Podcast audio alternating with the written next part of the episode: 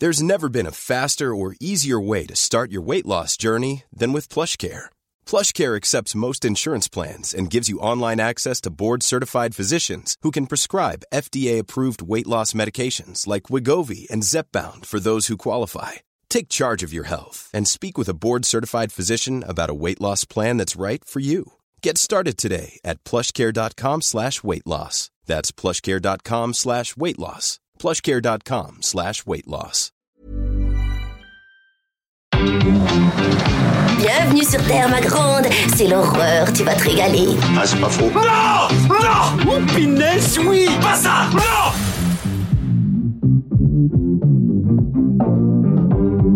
Dites mon nom. Je vais appeler Internet et leur demander de me faxer les numéros de téléphone de toutes ces femmes. Merci, merci, merci, merci. Écoutez, je dirais pas loin, comme ça, si c'est l'apocalypse ce soir, bip bip. Bonjour, c'est Clémence. Bienvenue dans We Love Series, le podcast signé We Love Cinéma qui s'intéresse aux séries cultes d'hier et d'aujourd'hui, qu'elles soient diffusées sur le petit écran ou sur les plateformes de streaming. Dans la dernière collection, on vous parlait de la famille américaine la plus célèbre, les Simpsons. Aujourd'hui, on s'attaque à une série radicalement différente. Retour en France, direction le royaume de l'ogre sur l'île de Bretagne. On débute une nouvelle collection consacrée à Camelot. Pour détailler cette série culte sous toutes ses coutures, j'ai le plaisir de retrouver Rafik Djoumi. Salut Rafik. Salut Clémence. Alors Rafik, on est en tête à tête aujourd'hui hein, pour parler de Camelot parce que le film Camelot premier volet sort en salle demain le 21 juillet. On s'est dit que c'était une bonne occasion de faire un focus sur la série. Mais à l'origine de cette série, il y a d'abord un court-métrage. Il fait 14 minutes, il s'appelle Dies Irae et on y retrouve déjà les ingrédients qui feront le succès de Camelot. Un humour décalé, des personnages hauts en couleur, une bande de bras cassés qui entoure le roi Arthur dépité. On est en 2003 et ce cours cartonne dans les festivals. Il décroche plusieurs prises qui motivent Alexandre Astier à écrire six pilotes d'une série en format court, une shortcom, 5 minutes max par épisode. On y retrouve la majeure partie du casting de Dies Irae. La société de production Calt est séduite. Elle commande quatre nouveaux pilotes pour présenter le projet à M6 et ça tombe bien, on est en 2004, c'est la fin de Caméra Café, produit également par Calt et qui occupait jusque-là l'Access Prime Time, la case juste avant le programme du soir sur M6. Camelot tape dans l'œil de la chaîne, M6 commande une saison de 100 épisodes et le 3 janvier 2005, Arthur et ses chevaliers pas dégourdis débarquent sur nos écrans. Le succès est immédiat. Dès sa première semaine de diffusion, Camelot réunit 3,1 millions de téléspectateurs en moyenne. En novembre 2005, c'est-à-dire peu après la fin du livre 2, Camelot enregistre déjà le chiffre record de 5,6 millions de téléspectateurs et 130 000 DVD vendus pour le livre 1. La série se déroule ainsi sur six saisons avec une évolution tant sur le fond que sur la forme, on va y revenir. Elle s'achève le 30 octobre 2009 après 458 épisodes. Depuis, Camelot a été très régulièrement rediffusé sur les chaînes Sister, Paris Première et W9.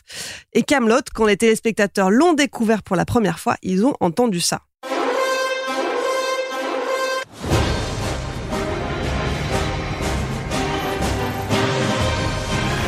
Alors ce motif euh, sonore hein, qu'on entend au tout début, euh, ce, ce corps, euh, ça s'appelle Abordage en mer Rouge. hein. C'était le, le tout premier générique de la série. Et puis la série a évolué. La saison 5 propose des épisodes plus longs et le générique lui aussi change de format.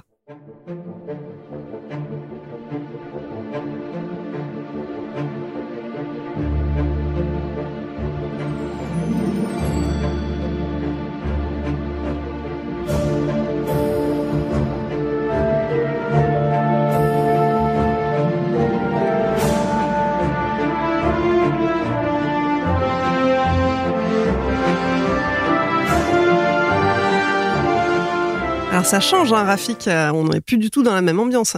Très clairement. Et donc c'est c'est int- c'est intéressant le, tout premier, euh, la toute première fanfare qu'on a entendue là, les trois notes de corps très bruyantes. Euh, en, fait, elles, fonctionnaient comme un indicatif. hein. Donc elles, sont là presque pour pour appeler le spectateur, pour lui dire bon ben il, est- temps de se mettre devant ton poste. Mais en fait, après ces notes de corps, on a déjà une séquence, une mini mini scénette euh, qui généralement se termine par euh, par euh, par un bon mot, par, par une chute, avant que le générique à proprement parler ne, ne, ne, démarre. Et ça, effectivement, ça, ça situait Camelot à l'origine dans la continuité de la série précédente qui était euh, Caméra Café, euh, auquel le, le public ben, s'était accoutumé, avec une rythmique très particulière et des petites scènes très très hachées.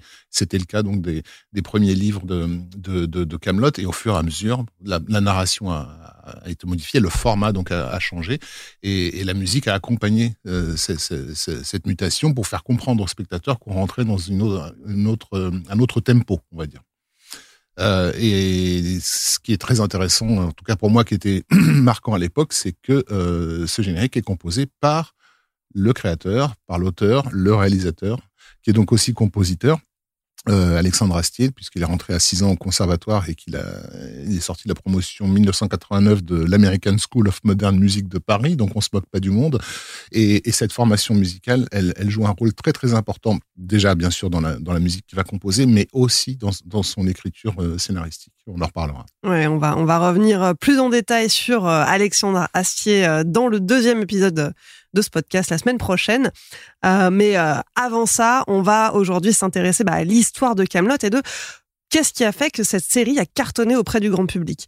Donc, petit rappel hein, pour replacer les choses dans leur contexte. L'histoire de Camelot, qu'est-ce que c'est? Ça se passe dans la deuxième moitié du 5e siècle sur l'île de Bretagne. Et là, il faut préciser une chose, c'est que l'île de Bretagne, là, c'est pas en France. Mmh. Ben non, puisque donc on, on, on en parle encore aujourd'hui sous le terme de Grande-Bretagne, bien sûr, mais c'est euh, fin de la fin de l'Antiquité et le, début du, Moyen Âge, euh, où il y a une recomposition de tous les territoires avec l'écroulement progressif de, de, l'Empire romain. Arthur, le personnage d'Arthur dans la série d'Alexandre Astier est directement lié à cet Empire romain, puisqu'en gros on l'a laissé, euh, puisqu'il a été formé par l'armée romaine, et donc du coup on le laisse en tant que chef de guerre euh, fédérer les troupes de, ces régions un peu difficilement contrôlables. Et, et beaucoup des peuplades dont on entend parler dans, dans, dans, la, série sont euh, historiquement euh, justes. Euh, je pense, par exemple, les Burgondes, etc. On est bien dans, cette époque d'une Europe que nous, actuellement, ne, ne pourrions pas reconnaître. Dans. Ouais, le, le, le, royaume de l'ogre sur lequel Arthur règne, finalement, ça recouvre à la fois une partie de la Grande-Bretagne d'aujourd'hui, mmh, mmh. avec l'Écosse, avec l'Irlande, ouais. mais aussi une partie de la France, mmh. avec l'Aquitaine. L'Aquitaine, tout à fait, ouais. et bien sûr la, la, la Bretagne. Et évidemment la Bretagne, mais donc c'est un. Mais le, voilà, mais le mythe arthurien est un mythe effectivement breton et pas spécifiquement anglo-saxon. Euh, ce que certains érudits anglo-saxons comme Tolkien détestaient les, les mythes arthuriens précisément parce qu'ils les considéraient pas comme anglais. Et donc, le royaume de l'ogre s'organise autour de son souverain, le roi Arthur, qui règne depuis le château de Camelot. Alors, il est accompagné par ses fidèles chevaliers de la table ronde et il s'attelle à la mission que les dieux lui ont confiée, rechercher le Graal. Oui, mais entre sa famille et les chevaliers qui sont pas super motivés, Arthur est entouré d'une belle bande de bras cassés. Et pour couronner le tout, le pays est régulièrement la cible d'incursions barbares. Euh, ça aussi, on y reviendra, on y reviendra sans doute. Et puis au-delà de ça, Arthur lui-même a une légère tendance à la colère et à la dépression. Oui. Euh, ce qui va venir aussi euh, donner toute sa saveur euh, au récit. Donc les personnages, alors on va pas rentrer dans les détails des personnages beaucoup, oui. parce que si on commence à faire le comparatif, c'est ce qu'on se disait tout à l'heure, je pense qu'on serait parti pour quatre épisodes dessus. Mm. Et bon, on va on va devoir faire un peu plus court. Arthur, évidemment, euh, incarné par euh, Alexandre Astier lui-même, hein, qui joue euh, donc le roi, si tu veux en dire deux mots peut-être. Bah, tu, l'as bien, bien défini, hein, colérique et, et, et, propre à la, à, la, à, la, dépression, enfin en tout cas mélancolique, mais ça on le découvrira par, par la suite, hein, dans le livre 4 notamment, sa, progressive chute, qui est qui, qui, qui, tente d'organiser de, un, royaume à la dérive. Alors, ce qui est intéressant, c'est que, euh, comment dire, le, le fait d'avoir choisi euh, les, les, les, mythes arthuriens fait qu'on on, on se repose sur, sur, sur quelque chose que les gens connaissent a priori. Donc, euh, on, on, a déjà une connaissance des personnages. Lorsqu'on nous présente Guenièvre ou, ou Perceval, euh, même si on n'a pas forcément une grande, une, une grande culture éducation aux mythes arthuriens, on sait à peu près les situer. Voilà. Euh, voilà, on connaît Excalibur, on connaît Camelot. On connaît le Voilà. Merlin l'Enchanteur On aussi. connaît Merlin, tout à fait. Euh, donc les fonctions basiques des personnages nous sont déjà connues en tant que spectateurs. Euh, mais évidemment, là, on va les découvrir sous sous, sous le vernis. euh, Enfin, on, on va, on va retirer le, le vernis de la légende pour nous faire apparaître crûment les, les, les, les humains euh, qu'il y, a- qu'il y, y a derrière. Et en fait, ben, en gros, la, la, la table ronde, ça ressemble peut-être presque à une, une espèce de comité d'entreprise. voilà, une- particulièrement peu peu peu euh, comment dire. euh, un peu euh, chaotique, on va dire. Ouais, c'est un peu, c'est la Mm. version médiévale de Caméra Café, quoi. Exactement. Et, et- et la continuité de, avec Caméra Café, elle est, elle, est, elle est très importante. Déjà parce que euh, c'est Yvan Le Bolloc qui avait repéré euh, puisqu'il il était présenté, euh, il a eu le, le, le prix spécial du jury du festival du court métrage d'humour de Meudon, dont euh, Yvan Le Bolloc était, était président. Et donc, bah, du coup, oui, il a vu évidemment les réactions des, des spectateurs dans la salle, les rires, etc. Ils étaient déjà à l'époque en train de, de considérer que Caméra Café ar- arriverait bientôt à terme, quoi, que le, le public finirait par peut-être par s'en lasser. Euh, et et c'est lui qui a approché, euh, qui a approché euh, Astier par, par, par rapport à la constitution de ces pilotes dont tu nous as parlé euh, euh, tout à l'heure. Et euh, on va retrouver donc à la production de, de, de, Camelot, des gens comme euh, Jean-Yves Robin et Alain euh, Capoff, qui sont donc les fondateurs de la société Calt, qui produisait Caméra Café. Donc effectivement, il y avait aussi le souci d'une forme de continuité dans dans le type d'humour qui est euh, euh, alors il y a des gens qui parleraient de désacralisation euh, du, du mythe mais en fait non c'était c'est simplement de nous de nous les rendre plus proches le public qui regarde à, ce- à cette heure-ci donc en, en début de soirée c'est généralement un public qui revient du boulot donc caméra café c'est déjà ça, ça leur avait plu parce que c'était une sorte de vengeance sur la journée qui venait de qui venait de vivre Un Et- peu le débrief. voilà. Et, et en fait, là, tout d'un coup, c'est une, c'est une forme de, de, de, de vengeance sur, je vais dire, les puissants. Voilà, c'est pour ça que je parlais de comité d'entreprise. Euh, euh, Arthur et ce chevalier sont censés gérer euh, le, le, le, le, pays. Et, ils sont, en fait, ils sont nuls, quoi. Euh, on a, on a l'équivalent du chef syndical, syndicaliste avec, euh, avec le paysan qui vient régulièrement euh, faire, faire valoir ses requêtes, etc. Donc, on, on, on continue, on est dans la continuité de, de l'humour de, de, de, de, de Caméra Café, d'autant plus que de- dès le troisième épisode, euh, on a Yvan le, le Bolloc qui joue un personnage euh, qui s'appelle Brécan et qui, qui, est, qui est censé construire la table ronde. Euh, donc il est littéralement en train de, de, de poser pour Alexandre Astier les fondations de ce qui va être devenir sa série à lui. C'est très symbolique. Voilà, tout à fait. Et il y a tout un une forme de- voilà tout un tout un gag sur sur le fait que, que lorsque le, le Brécan réalise que sa table va être fréquentée par de de, de, de, la grande noblesse hein, euh, il demande à laisser à laisser sa signature dessus comme une forme de petite publicité déguisée quoi. et donc il négocie voilà le droit de mettre un tout petit tag sur sur sur sur, sur la table donc euh, voilà c'était très euh, cette petite signature discrète c'est voilà c'est une façon pour le, le de dire bah, je, je passe le relais quoi. Et donc, Arthur va réunir les chevaliers autour de cette ta- table ronde. Alors, parmi eux, on compte Léo Dagan, euh, qui est aussi son beau-père, hein, qui est le père de euh, Guenièvre, Mhm. la reine de Bretagne. Euh, on retrouve Perceval et Caradoc. Alors, on les présente plus. hein. Tout le monde sait qui sont euh, les deux. euh, je vais pas dire les idiots du village, mais un disons peu les que Laurel et Hardy oui c'est un peu les Laurel et Hardy. Euh, et puis on a Lancelot, euh, le, le, le fidèle compagnon, le bras droit d'Arthur, qui, qui va devenir euh, Judas, qui, qui va, devenir sa némésis ouais. qui va devenir sa euh, dans, dans la fin de la série. Euh, et puis on retrouve également euh, des personnages, euh, on va dire plus euh, plus merveilleux comme Merlin ou la Dame du Lac. La Dame du. Lac qui est euh, cette cette fée que seul Arthur peut voir et entendre. Euh, joué par Audrey Fleurot. Tout à fait. Tout à fait, oui. Alors, et, et toujours en, en gardant un équilibre difficile et délicat entre le côté donc noblesse, légende, solennelle qu'on associe à ces mythes, et bien sûr le pragmatisme, l'humour et la simplicité des, des situations, parce que surtout sur le livre 1, euh, voilà, ça tourne régulièrement autour de détails insignifiants. Euh, C'est-à-dire que euh, Arthur régulièrement va ram- ramener le Graal sur sur la table, façon de façon de parler, mais déjà ces, ces chevaliers n'arrivent même pas à comprendre de, quoi- il, de quoi il s'agit. Je crois même qu'il y a un épisode où ils considèrent que ça pourrait être un bol à anchois, euh, euh, mais mais mais mais sont toujours très préoccupés par des détails insignifiants comme le fait que les routes soient soient pavées et que ça oblige les chevaux à rouler sur le côté, etc. Bon. Donc on est on est vraiment dans la euh, oui c'est ça dans la dans la gestion d'entreprise. Donc euh, encore une fois la continuité avec Caméra Café elle était euh, elle était d'autant plus importante qu'elle a permis au public de de, de passer le, le, le, le cap en fait parce que la transition s'est faite en douceur. Ça aurait pu être violent pour un public de passer d'une série voilà auquel il s'était accoutumé avec des personnages sympathiques à, finalement ces étrangers lointains euh, qui sont ces figures euh, historiques. Mais non, elles sont pas historiques, c'est les mêmes.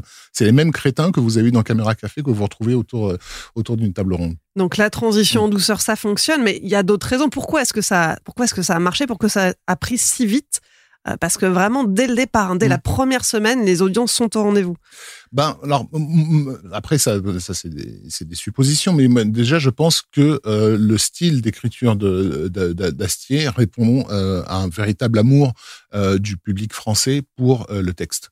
Euh, et déjà, ce sont pas des comédiens de cinéma, c'est pas des comédiens habitués aux séries télé, c'est des comédiens de théâtre qui, qui, qui, qui, jouent là, et donc ils sont tout à fait capables de parler de, de Picte, de Burgonde, mais, mais comme s'ils étaient en train de, de, parler de descendre les poubelles ou d'aller au supermarché. Donc le phrasé euh, est, très important. Euh, on est euh, voilà, on est au pays de je sais pas moi de, Marcel Pagnol et voilà de, tout un tas de d'un véritable amour pour les petites gens et leurs petits problèmes qui nous font qui nous font qui nous font sourire.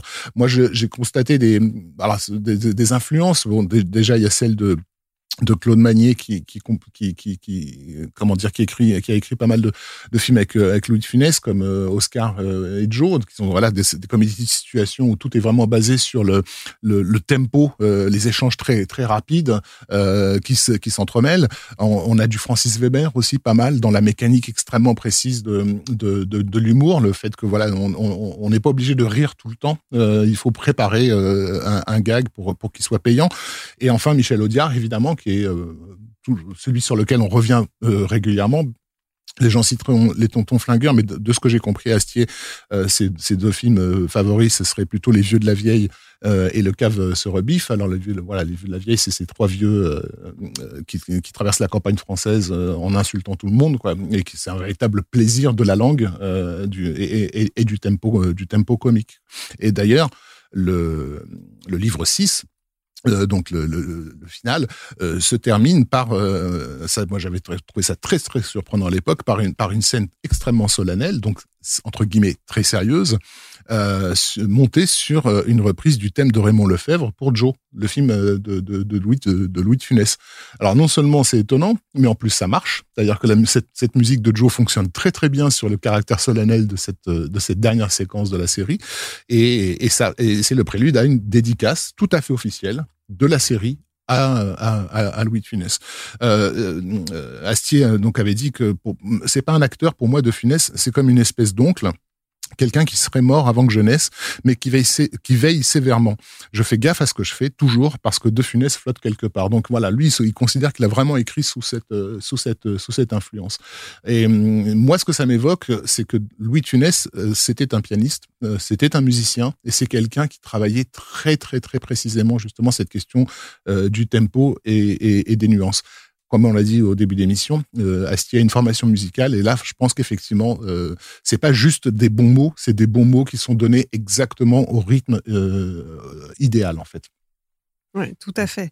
Et, euh, et un autre élément à noter, parce que là, on, a cité les, les influences qu'il a pu avoir euh, issues du, du cinéma français mmh. classique, mais il y a aussi un, un, très très grand nombre de guests dans la série qui apparaissent et qui sont eux-mêmes issus de la scène comique euh, et des films humoristiques euh, français euh, contemporains. Bien sûr. on retrouve Bruno Salomon, François Rollin, Antoine Decaune, Alain Chabat, Géraldine Nakache, Christian Clavier. Enfin, mm. là, j'en cite seulement quelques-uns, mais il y en a eu des dizaines. Ça, c'est sur les derniers livres. Effectivement, c'est, je crois que c'est à partir du livre 4 qu'on commence à avoir ces grands noms qui arrivent. Dès, dès, le, départ, euh, dès le départ, euh, certains sont présents euh, vraiment. Mais effectivement, c'était c'est un casting 18 étoiles quoi qu'il a pu s'offrir sur sur sur cette série, mais parce que justement ces gens-là, sur les dès les premiers épisodes, ont vu que c'était quelqu'un qui écrivait pour les comédiens. Et effectivement, enfin, il, euh, euh Humbert qui joue qui joue le rôle de Perceval, le, le, personnage est écrit littéralement pour lui. Euh, c'est Petiot. Euh, pardon, c'est excuse-moi. Oui. Humbert, c'est Caradoc. Je vais, je vais souvent les, les confondre. les, les, désolé pour. Et c'est Petiot d'ailleurs, pardon, Franck Petiot qui joue Perceval. Euh, qui, qui, je crois, euh, bah, ils, ont fait de la scène ensemble, quoi. Et Mhm. il avait vraiment écrit pour son tempo à lui, quoi. Tout à Euh, fait. Alors, avant, avant même de faire euh, Astier a réalisé un autre court-métrage qui s'appelle Soyons Sport mhm. et dans lequel Franck Picchio apparaît. Alors là, ça se passe aujourd'hui. C'est un type qui va faire son jogging et qui croise un jardinier parce qu'il cherche, il cherche les toilettes. Et le jardinier lui indique euh, de faire le tour, euh, le tour d'un enclos pour y aller, alors qu'en fait, euh, il aurait pu continuer tout droit.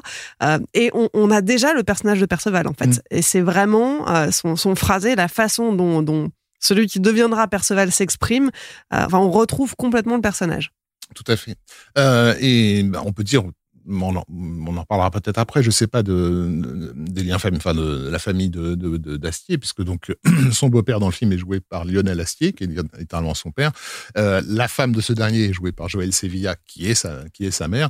Et Joël Sevilla, en fait, elle avait, euh, elle a, elle a fondé euh, cette prod euh, qui s'appelle Acting Studio. euh, Ça, on en parlera dans le prochain Voilà, épisode. fait. On rentrera en détail Mm. là-dedans la prochaine fois.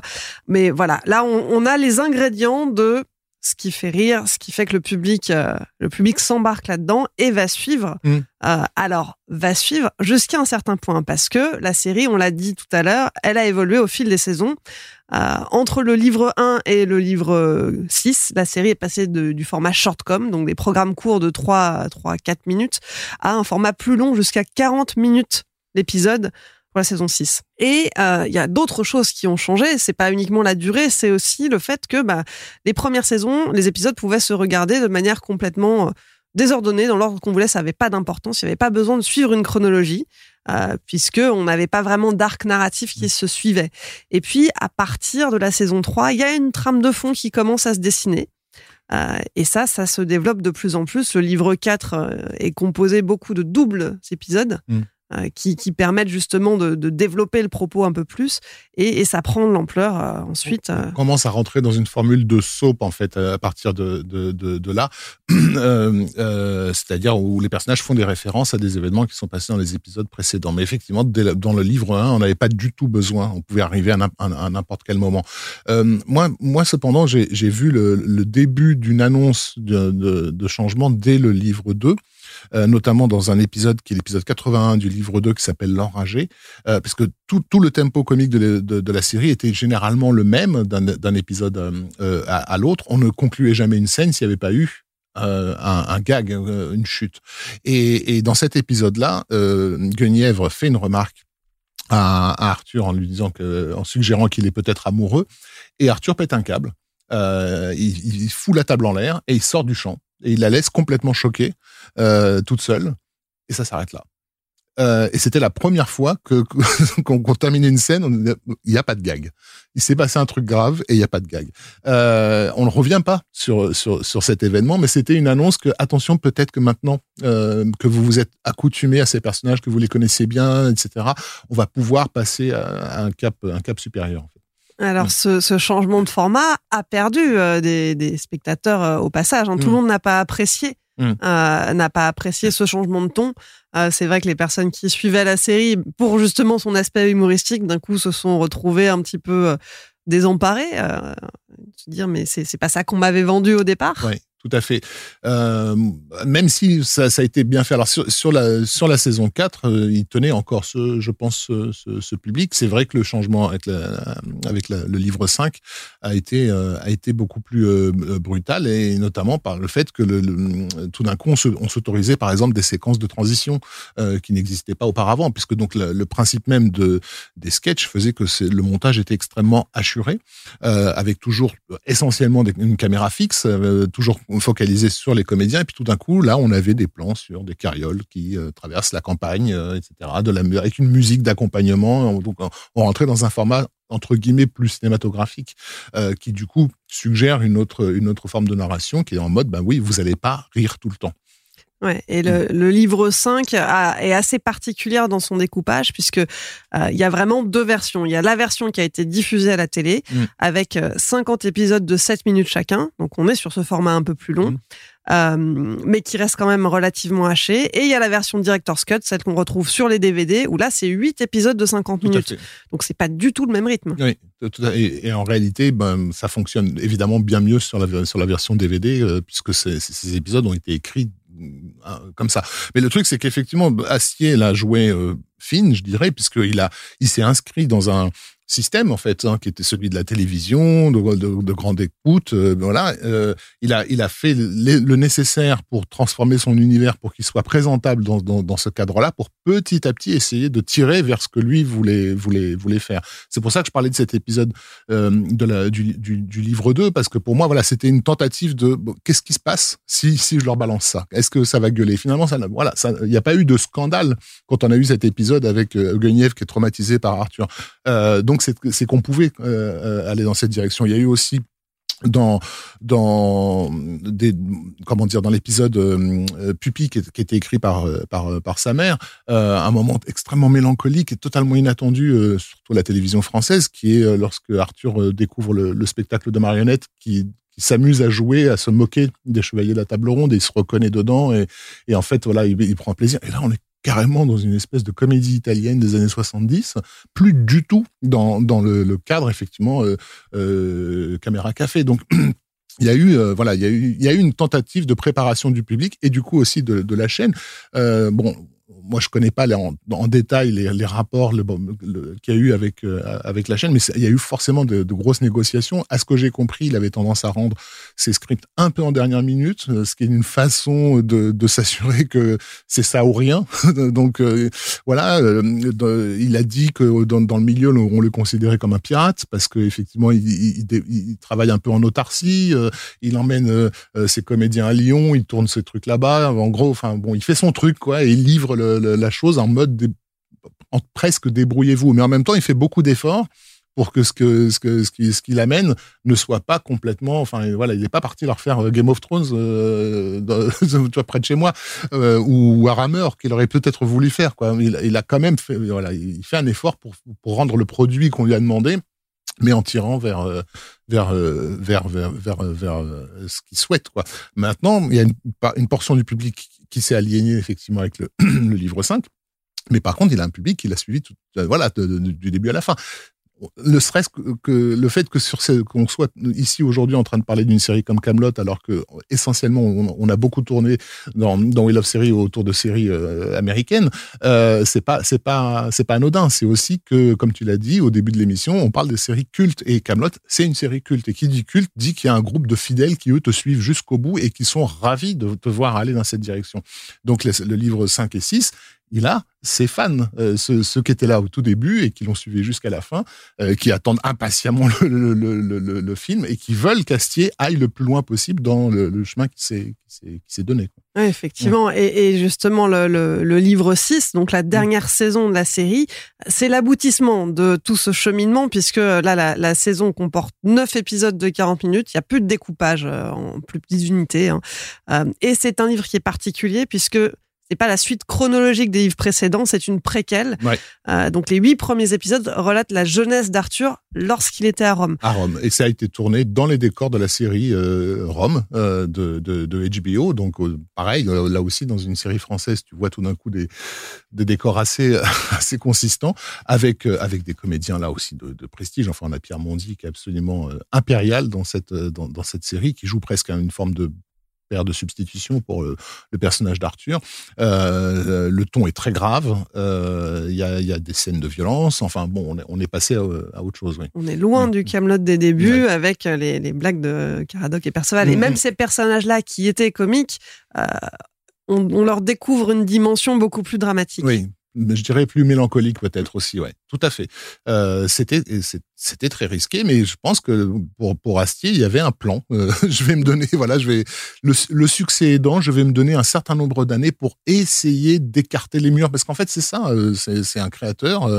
Il y a des gens qui d'ailleurs le comparent à, plus d'un titre à George Lucas par rapport au fait que voilà, il, impose ses propres règles, mais ça s'impose dans le temps, dans la temporalité.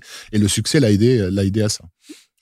Et donc oui, la, la suite du plan, euh, après ça, bah, c'est le film donc qui Mm. sort demain, Camelot premier volet. Et qui était annoncé à la toute fin du, du, du livre 6, puisque le dernier plan de Camelot en fait passait en, en cinémascope euh, et nous, dirait, nous, disait, nous annonçait que la, la suite des aventures d'Arthur se ferait au cinéma. Exactement. Et donc, on, on y retrouve les personnages dix ans après les derniers événements. Euh, Lancelot est au pouvoir, fait régner la terreur sur le royaume de l'ogre. Le peuple réclame le retour d'Arthur, mais est-ce qu'il parviendra à fédérer les clans rebelles, à renverser son ancien bras droit, devenu rival? On va le voir. Le roi Arthur revient. Vous êtes de retour et ça c'est vraiment une bonne nouvelle pour nous tous, hein, bien sûr, mais surtout pour le peuple euh, breton qui alors là commencé sérieusement à tirer la langue. hein. C'est-à-dire? Euh, c'est métaphorique. En fait, ils, ils tirent pas euh, littéralement tous la langue. Ils sont au bout du rouleau, quoi. C'est pareil, il n'y a, pas- y a pas littéralement un gros rouleau avec des gens au bout. Camelot, premier volet. Voilà, maintenant, si vous le sentez pas, euh, vous le sentez pas. Hein. Et donc, si entre la fin de la série et le film, il s'est passé dix ans, bah, dans la vraie vie, ça fait encore plus longtemps que ça, puisque le, le dernier épisode de la série a été diffusé pour la première fois sur M6 en 2009. Donc, il aura fallu 12 ans pour que le public découvre la suite des aventures d'Arthur et de ses chevaliers. Comment ça se fait? Il y a plusieurs explications à ça. hein. Euh, on, le sait, euh, c'est de notoriété publique. hein. En 2013, il y avait un conflit juridique qui opposait Alexandre Astier à Calt, euh, des histoires de, de, de droit liées à la série, euh, et qui a fait que la, la réalisation de, des films, puisque c'est une trilogie de films qu'Astier a en tête, euh, piétine, ça ne se fait pas. Et puis, le, le conflit est résolu, c'est annoncé en novembre 2015.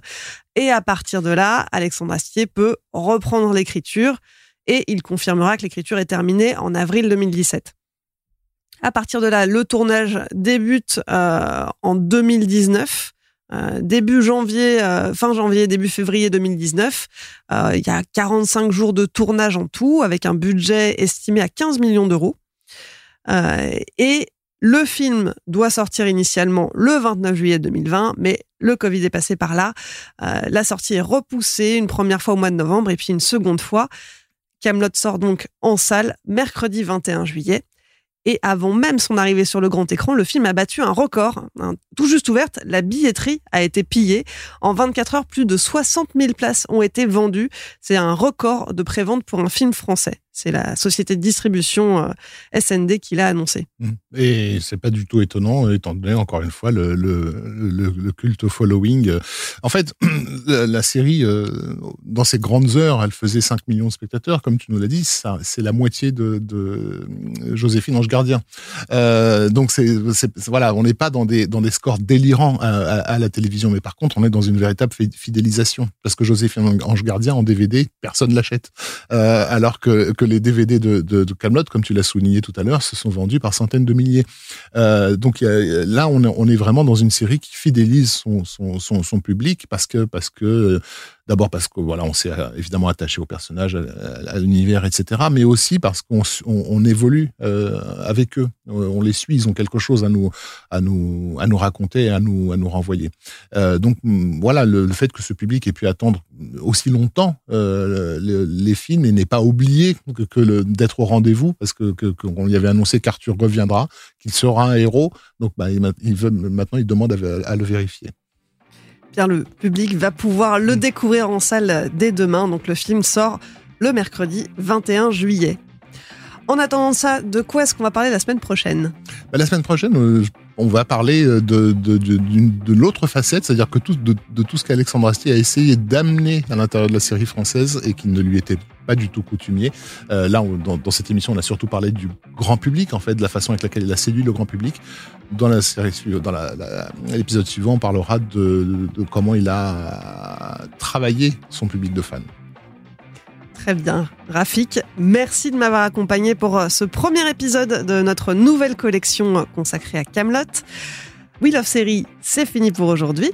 Pour suivre les prochains épisodes et réécouter celui-ci, rendez-vous sur wheelofcinema.bnp Paribas et sur vos applis de podcast. Nous, on se retrouve mardi prochain pour la suite de cette collection. D'ici là, portez-vous bien.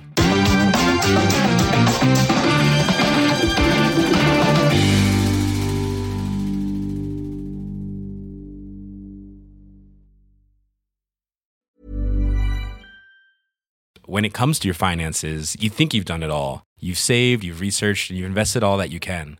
Now it's time to take those investments to the next level by using the brand behind every great investor, Yahoo Finance. As America's number one finance destination, Yahoo Finance has everything you need, whether you're a seasoned trader or just dipping your toes into the market. Join the millions of investors who trust Yahoo Finance to guide them on their financial journey. For comprehensive financial news and analysis, visit yahoofinance.com, the number one financial destination, yahoofinance.com.